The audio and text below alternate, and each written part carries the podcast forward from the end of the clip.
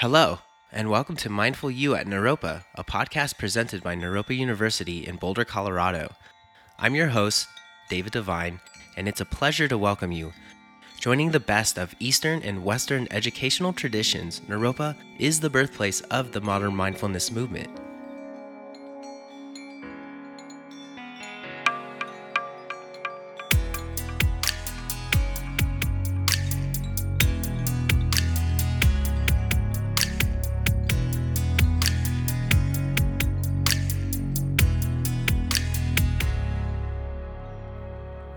Hello, today I'd like to welcome a very special guest to the Naropa community and to the podcast, Charles Eisenstein. Charles has recently spoken at Naropa. He was the visiting John Cobb Peace Lecturer, and he is also a writer of many books and a full-time speaker. And I'm also just really excited to speak with him today, so thank you for joining me today. How are you doing? I'm doing great. Thanks, David. Awesome. So, honestly, I just kind of wanted to shout this out. This is a Mindful You first-time podcast where I'm actually interviewing someone through like a video chat. I've actually never done this before. Most of my podcasts are in person. So this is a little exciting moment for me, I guess. So I appreciate you giving me your time. Yeah, no, no problem. I'm sorry we couldn't do it in person. Yeah, I mean, you seem like a very busy dude and our schedules just didn't work out, but I really do appreciate you giving me like the video chat time. So here we are. And I just know Naropa like really enjoyed your talk, and I just wanted to know, like, how did your talk go? In April, you came to Naropa as the Peace Lecturer, and you just given a talk. So can you just let us know, like, what your talk was about and how the community received you and how your talk went? I felt felt really well received and a lot of resonance from the audience. I spoke on something a lot broader than just peace in, as anti-war or nonviolent tactics or anything like that. Really tracing the, at least one of the roots of war thinking to uh, ancient Babylonia and the uh, what Walter Wink called the doctrine of redemptive violence, which is basically the idea that the solution to a problem, uh, and in fact, the way forward, the way to make progress for humanity is to conquer something, to defeat evil, to impose order onto chaos. And when we take that for granted, then whatever problem we face, we our first step is to try to find the enemy, whether it's another country or in society or even within ourselves. It's like, what's the bad guy? How do we defeat the bad guy? How does good win over evil? And yeah, so that was the the starting point of my lecture, I think. Okay. Interesting. There's like this sort of mindset and or culture that uses a mechanism of demonizing others so they could push an agenda in which they find suitable just for them.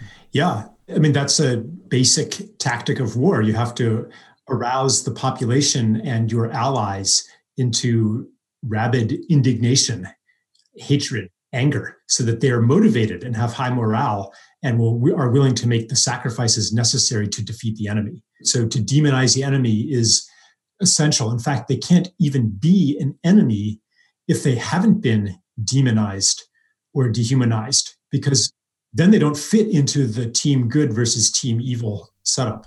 Okay, interesting. So when I was looking into you, I noticed you've done a lot of things. And just for our audience out there, can you just let them know what your background was and how did you get to doing the work that you're doing today? I, I don't think I've really done a lot of things, you know, compared to a lot of people. Most of my life has been doing things with words. I was a translator in Taiwan in my twenties.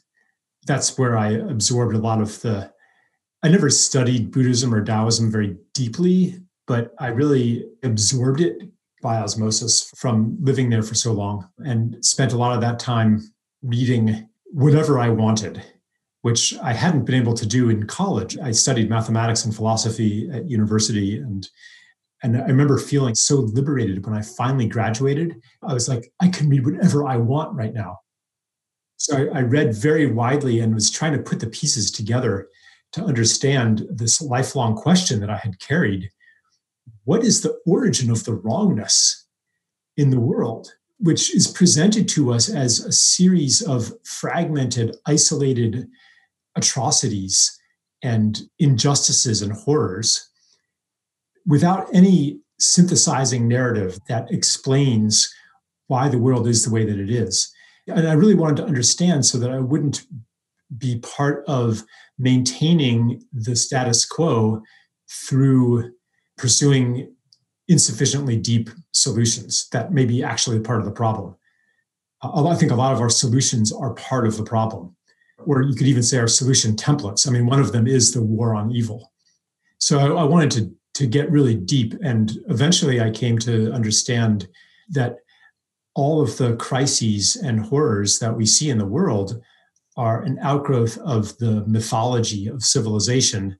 The story of separation is what I call it, which basically says it answers the most fundamental questions that human beings ask.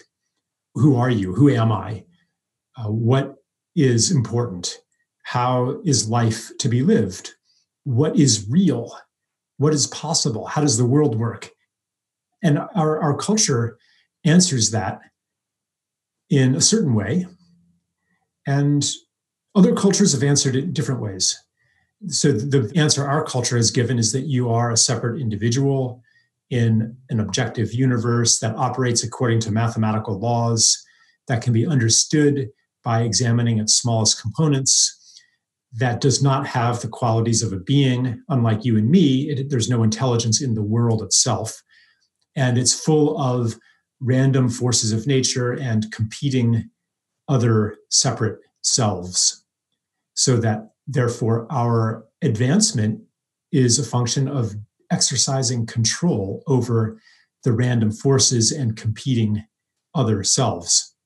And so here you have our entire civilization that is reflected in our money system, in our educational system, in our political system.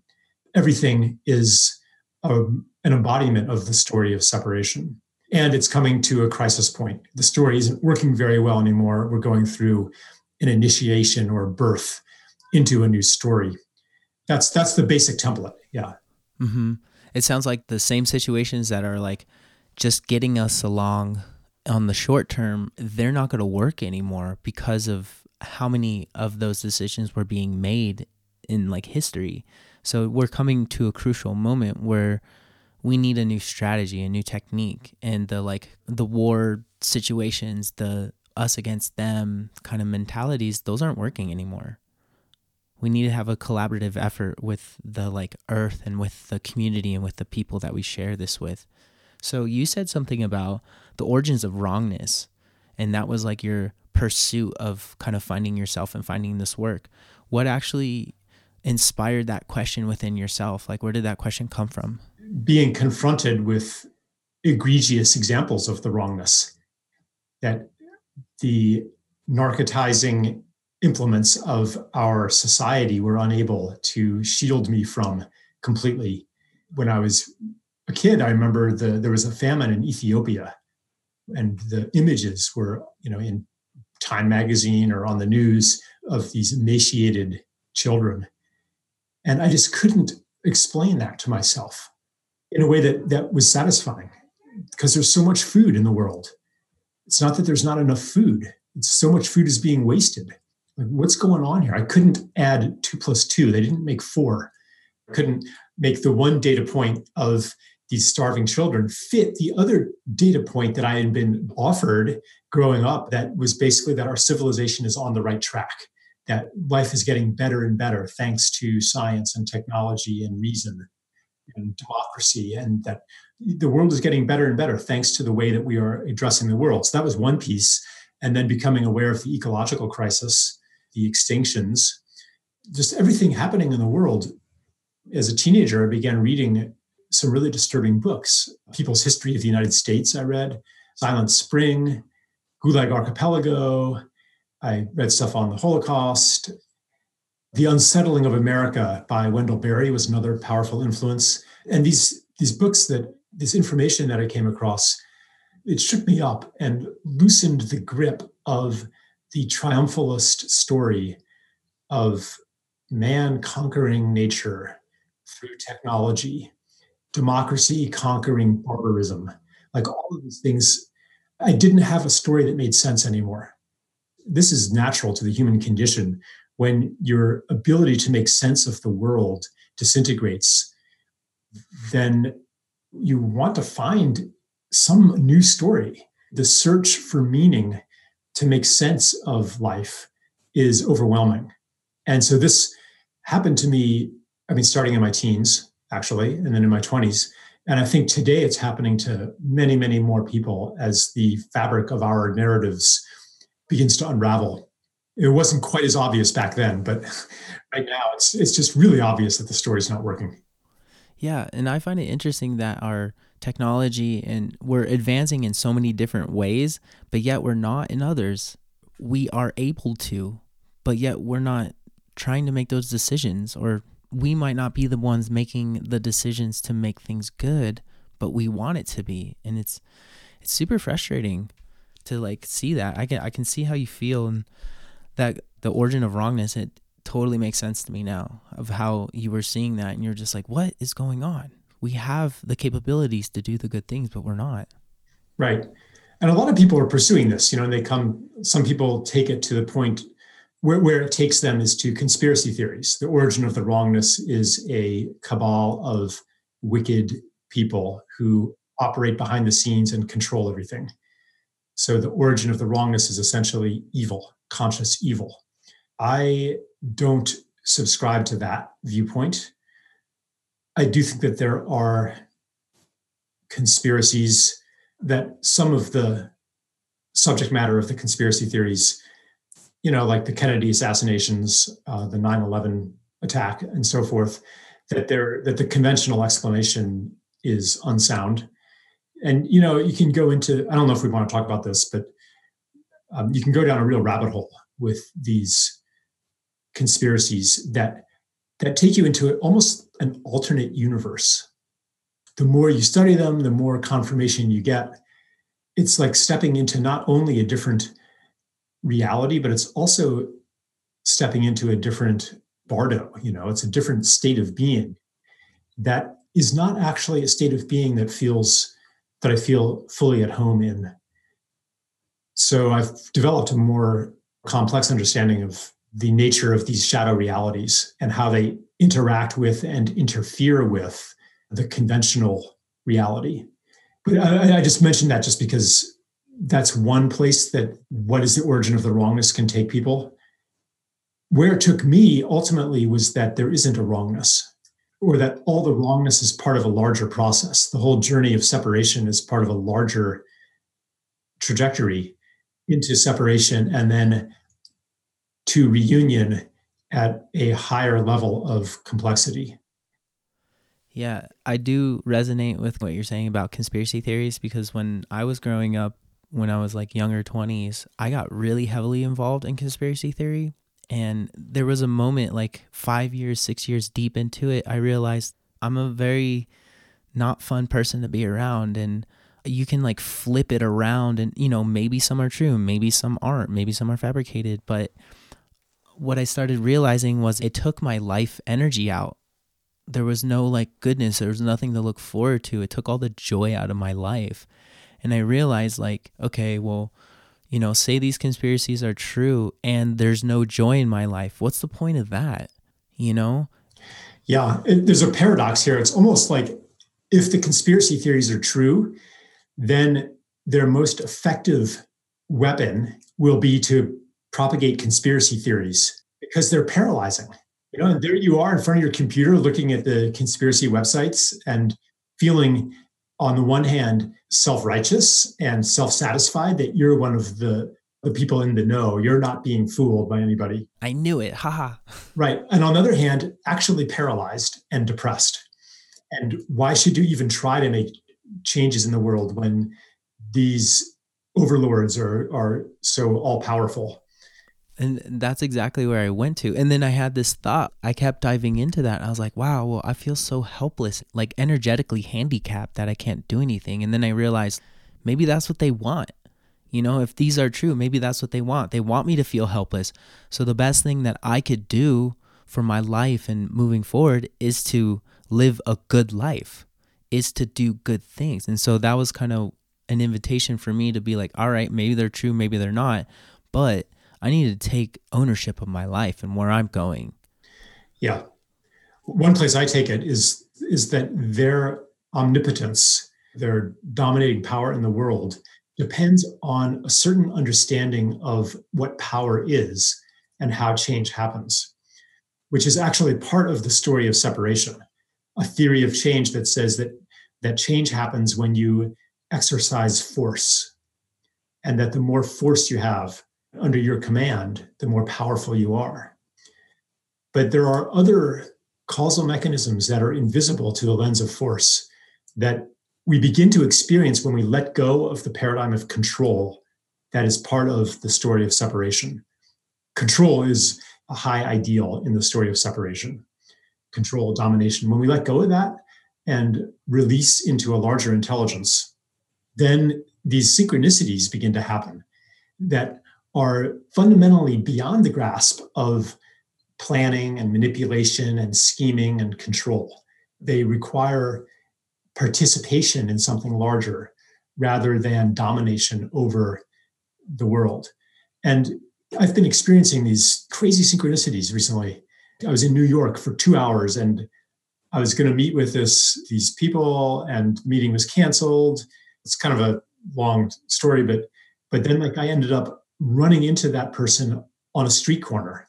And even after the meeting had been canceled, like it was going to happen anyway, you know. And then like another friend ran into us on the same street corner who was really dear to me and I haven't seen for a long time. And I was in Manhattan for, for like an hour and a half. And I had these two encounters, you know. I wouldn't say that it's a miracle, but it's a glimpse of another, another order, like a Bohmian implicate order that signals to me that this world does not work the way that I've been told.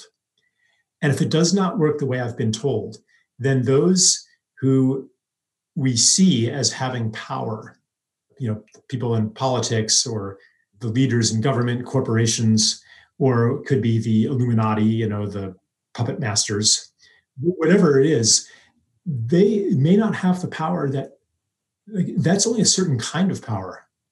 When I actually have interactions with people in positions of institutional power, I get the feeling that they're, in fact, not very powerful, that their only power is to discharge the functions of their position. And, and if they deviate too far from that, then they get squeezed out and somebody else gets brought in who will faithfully discharge the job description of their position. Their only arena for the exercise of choice and free will and power is, you know, what kind of marble they're going to use for their office, or are they going to have gold bathroom fixtures, or are they instead going to put a Rembrandt in their corporate headquarters, or like those, those, those are actually totally inconsequential. So I think we've misplaced the locus of power in our society.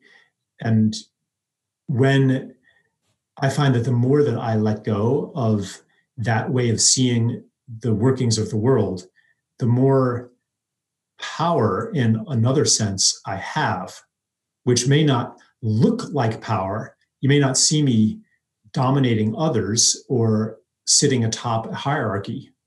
And you may not even notice the influence I have in the world. Like I happen to have some influence from a traditional, conventional standpoint because I have a pretty big platform, but I don't think that's what makes me powerful. I think that the biggest effect I might have on a five hundred year time scale could be the intimate conversations I have one-on-one, the special moments I have, or the moments with my children, or like I have some pretty powerful exchanges with people sometimes, you know, deep moments of connection where I, at that moment, maybe I say just the right thing that needs to be heard and it could change somebody's life. And maybe you've had moments like that with people, both on the giving end and the receiving end. Like maybe it's the people who can attune to those moments and know what to say that's in perfect service that are actually powerful in the world. Yeah. Yeah. There's a lot of magic out there. And we're learning always how to tap into it. And I've been really connected to synchronicities lately, where I do this thing where I take screenshots on my phone when it's like twelve twelve, which it was not too long ago, or eleven eleven, or, you know, things like that. And I've been doing it for two and a half years now, and I now have like six thousand screenshots of like just those numbers. But what I've realized while doing this project, or just this thing that I'm doing, is that the more synchronicities you notice, the more show up, the more willing you are to notice the magic that is out there and the stuff that's like the universe is moving, the more it shows up for you. But you have to be willing to look through that lens to find it. And also, uh, another thing that you made me think of was, I don't know if you know this man, uh, Terrence McKenna. He's like a psychedelic, yeah, yeah. amazingly knowledgeable person, but he he doesn't believe in any of the conspiracies and all that too. And what he says is like, what a headache it would be to try and shift the world, to try and manipulate it, to try and own it. He's like, that's such a headache. He's like, nobody can do that. The world's going to do what it does anyways, you know? He like...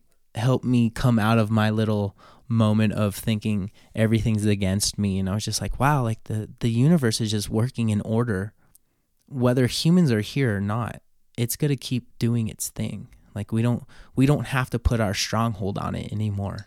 Yeah. There's a certain psychological comfort that people get with conspiracy theories because it allows them to go into a familiar mindset of good versus evil. Like, okay, there's something to fight. If you let go of the conspiracy theories and you realize, you accept that the horrors of the of our world are systemic and emergent. Uh, I've got some kid noise in the background here.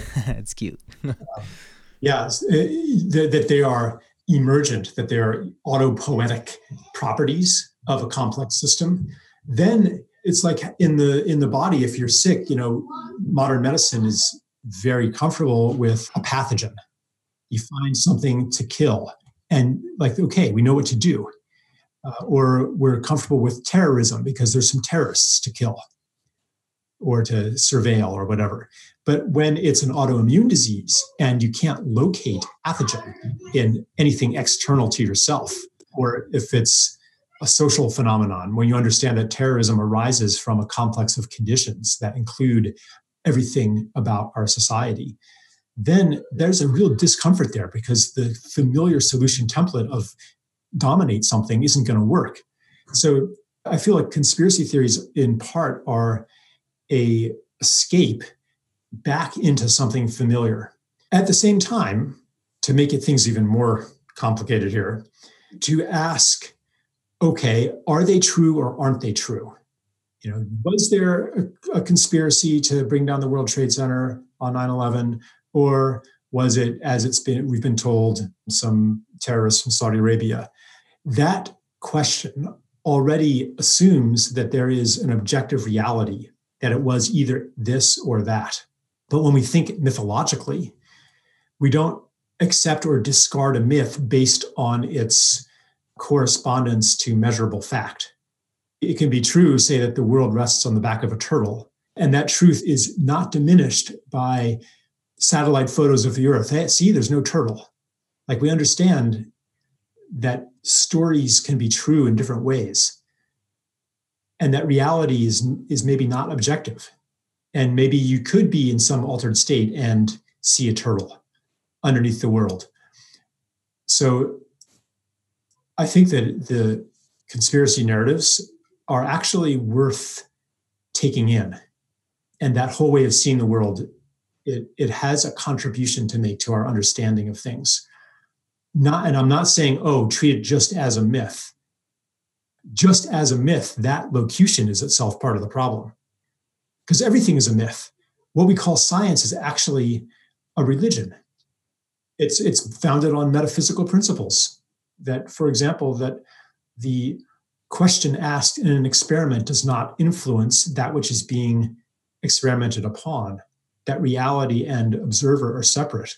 That's a metaphysical assumption. Like, you cannot prove or disprove that. You just take it on faith. In my, in my last book, my climate book, I listed like twenty ways in which science is a religion, which is not a bad thing. only science disparages something as a religion. But if you stand outside of the scientific disparagement of religion, then you ask, okay, what what truth is this religion bringing to us? And science is an interesting one too, because it takes a conscious observer to even jot down the things that are happening, but it is a conscious observer that changes the test or the thing that they're observing. So one thing I, I really like about your message is you speak about a shift, a behavioral and conscious shift in oneself, and about the like structures that inform us in our decisions. And I'm just curious, how is it that we go about doing this and changing our values? Because I know a lot of your talks are about shifting and noticing and being willing to go within the self and to ask the deeper questions and to ask the questions where the questions come from. And I'm just curious, like, do you have any tips or insights for us to focus on while we're diving into these deep and hard questions? So we're, right now we're we're in a very polarized political setting where we're offered different ways to make sense of the world that are mutually conflicting. And you take a, a walk into any one of these, and it seems self-consistent and compelling. And then you go into another one, and that one seems self-consistent and compelling as well. The same situation might come up in a social relationship where you might have, you know, you might be friends with a couple that's splitting up, and each one has their story. And you talk to one, and you feel like, yeah, oh, yeah, this that other person is inexcusable. How could they have done that? And then you talk to the other one, and, and oh, I understand now. And boy, there was something missing in the story, and it's actually the other person that was the that was at fault. And so there, there's so many invitations into different stories that we can't necessarily distinguish based on evidence.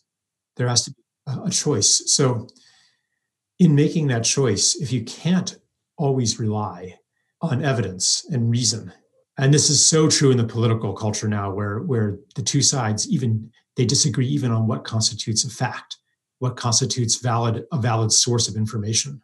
So what do you do? How do you choose then?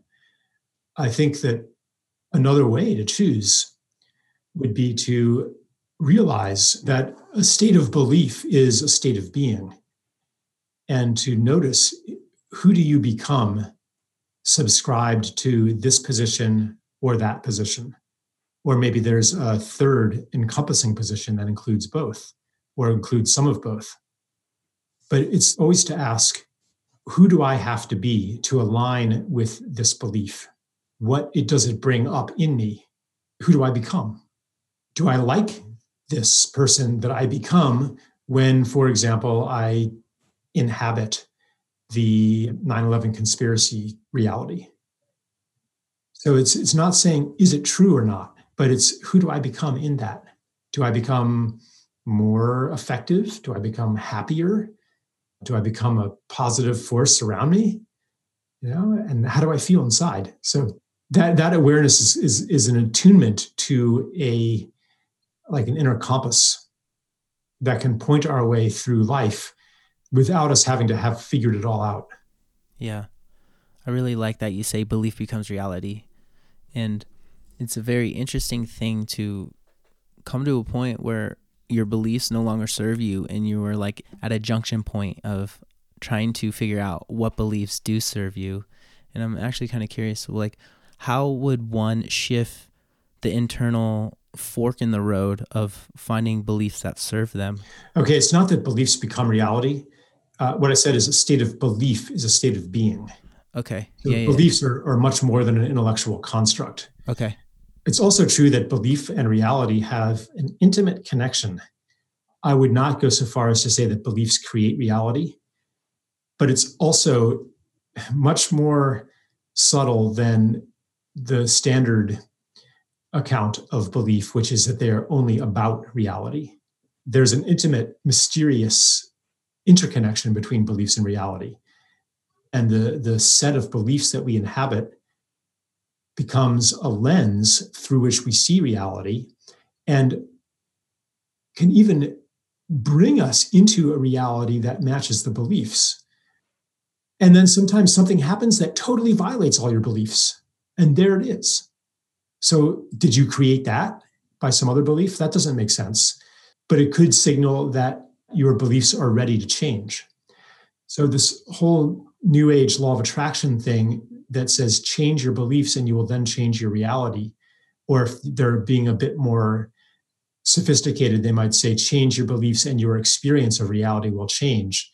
There's a, a misunderstanding in there, I think, or an incomplete understanding, which is around how do you actually change your beliefs? Do you do this through an act of will, exercising domination over your beliefs in the same way that humanity in the story of separation has exercised domination over the world and each other?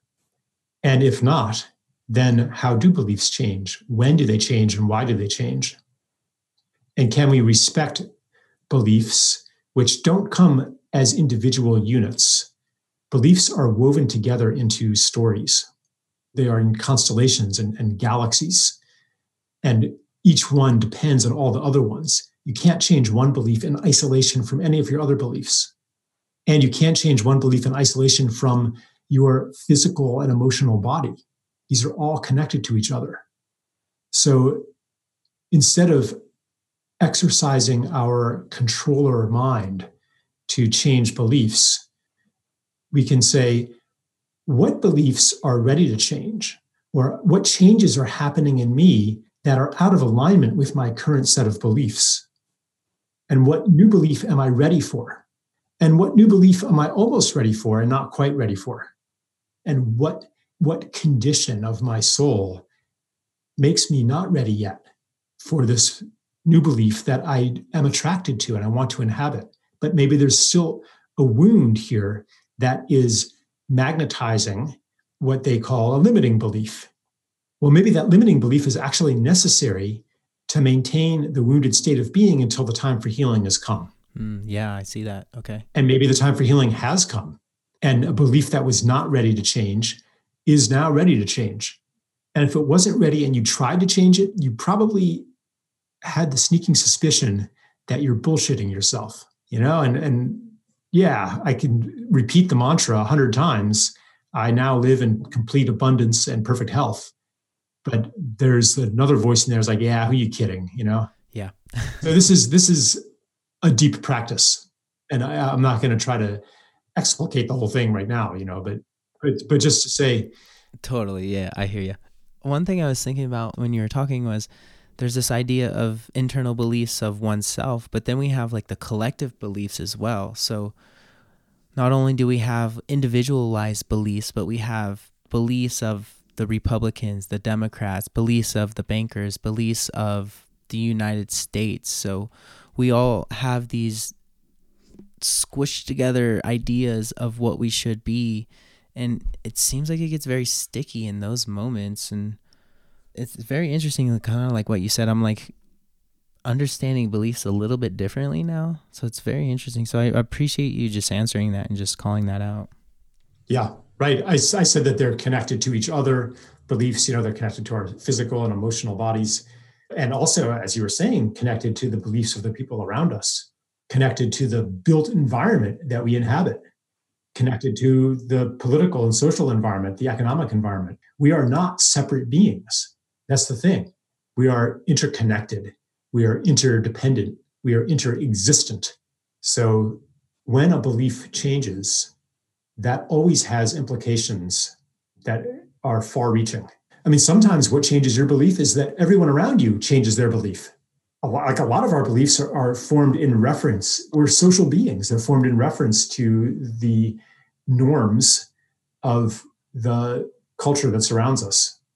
And when those norms change, you don't necessarily have to do anything, but you notice that your beliefs change too. This is happening around, you know, gay marriage, for example, or cannabis.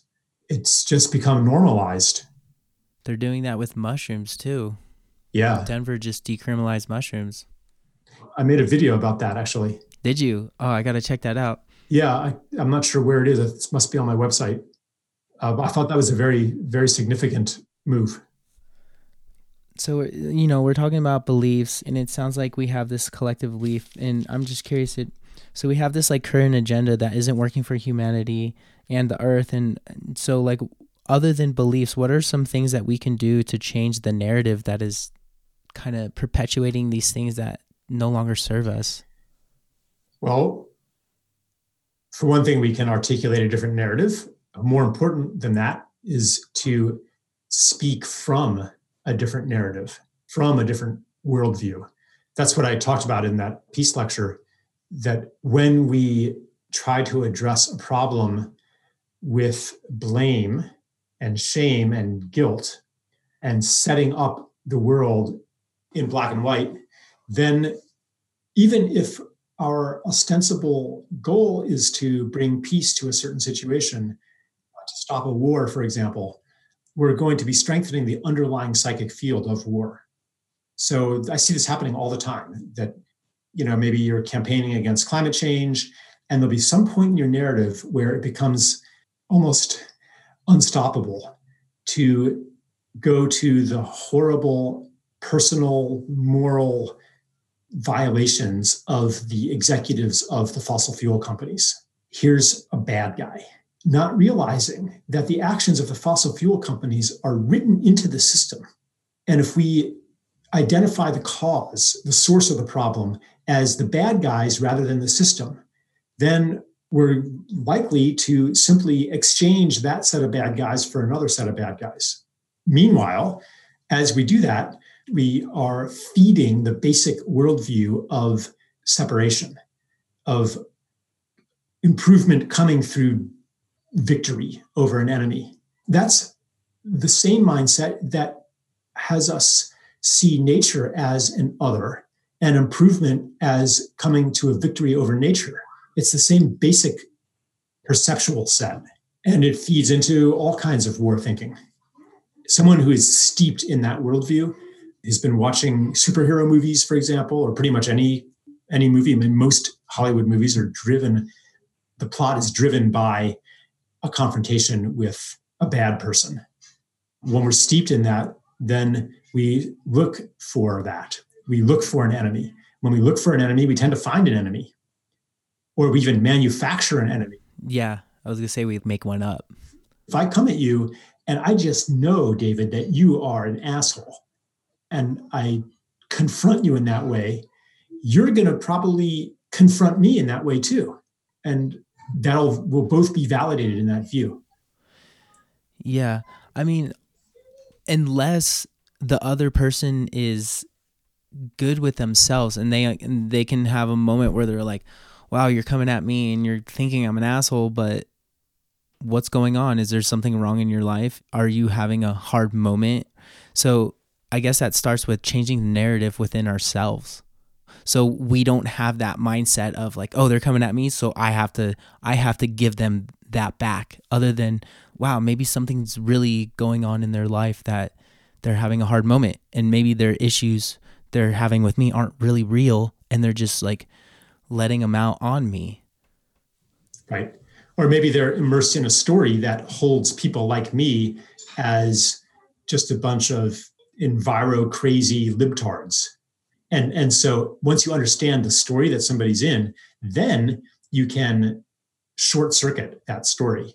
You can say or do something that just doesn't fit into that story.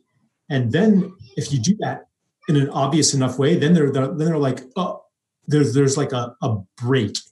There's like a pause in reality. You catch them off guard. Yeah. Yeah. They're like, hold on. I don't know. Who are you? What is this? What's going on?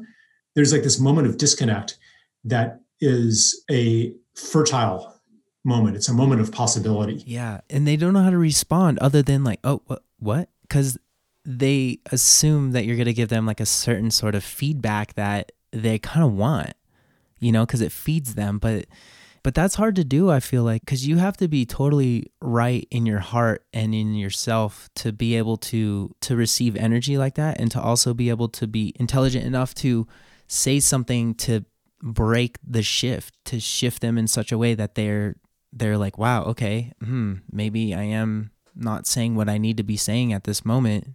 And I don't think we're taught that. No, there is skill involved. There is some skill involved. But more than skill, it's it's actually just how we see people. Uh, if you've had a lot of practice and training and mentorship in seeing the God in every person, seeing the, the, each person as a sacred being and really looking for that, then you're going to see it.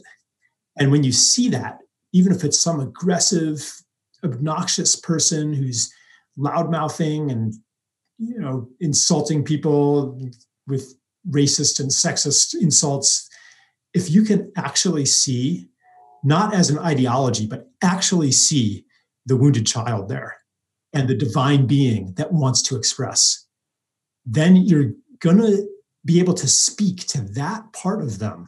And you'll know how to do that. So you'll you'll have access to all kinds of creativity.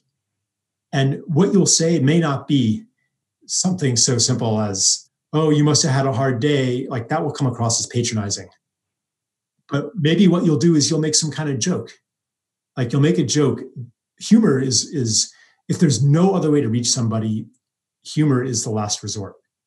And maybe the first resort. If there's no other way to reach somebody, humor is the most universal connector. What do you think it is about humor that does that? Well, for one thing, when you are inviting somebody to laugh with you, then you are establishing that, yeah, we're on the same side. And yeah, we don't take that that seriously. That's not really who we are. Who we really are is is people who can laugh together at something. That's awesome. I, I totally feel you. That sounds really good. So we're kind of near the end, but I just had like two more quick questions for you. And one of them was, is there anything that you're working on right now that is exciting you? Or is there anything that you're moving forward in that you're really into at this moment? I've been, you know, I, I just published a book, and I'm happy to not be writing a book right now. Okay. A lot of the ideas I work with do require a deep dive that makes a book length treatment appropriate. But a lot of people don't read books today. You know, they look at videos or whatever, listen to podcasts. Online content. Mm-hmm. Yeah, and you can't go quite as deep with a video or a podcast, but you can with an online course, like a something that people engage with over time. So I've been making online courses instead of books right now, and that feels pretty satisfying. Uh, one of them, and on topics that I've been passionate about, like depolarization. So I'm going to keep doing that. I'm going to, I have a series of essays that I'm writing on depolarization, basically, because I think that that is probably the biggest crisis that our civilization faces, is our increasing division into us and them. When we expend our energy in that conflict, pushing against each other, then we will never be able to cohere enough to actually implement changes in the world. We'll just ride our inertia, fighting each other. The ship will continue to go toward the iceberg, and we'll be fighting each other so much that we'll not be able to all get together and all pull on that rudder collectively, which is what we need to do.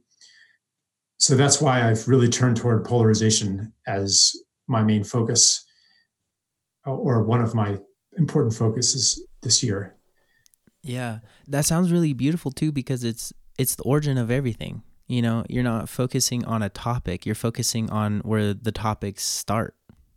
So just for the audience, can you just like shout out, because you said you wrote a couple books and you also have some online content, just how uh, people can follow you and find you? Charles Eisenstein dot org. Okay. Wow, I would just like to thank you so much for speaking with me today. I know you're a busy guy, and you just totally gave me your time today and just to speak. And you've definitely shined some light on some things that I want to think about. And it's it's just very good stuff to sit with and to and to actually realize. And your message has a idea, umbrella message of how you go about it. And it starts with the self, and it starts where ideas originate. And I'm really finding that the quality of ideas and the quality of things that we say and put out in the world really mean something. They need to be well thought out, and they need to have an idea of incorporating everyone in thought. And I just really appreciate you saying that and having this moment of clarity of things are possible. and we need to start doing the work. And it's just really beautiful to hear. Mm, thank you, David. It's very kind of you to say that. All right. Thank you so much. Take care. Have a good one. All right. Thanks, David. So I'd like to give a special thank you to my guest, Charles Eisenstein, for being on the podcast. He was the visiting lecturer for the Baynard and John Cobb Peace Lecture. He's also a writer and a full-time speaker. Thanks again. On behalf of the Naropa community, thank you for listening to Mindful You, the official podcast of Naropa University. Check us out at w w w dot naropa dot e d u or follow us on social media for more updates.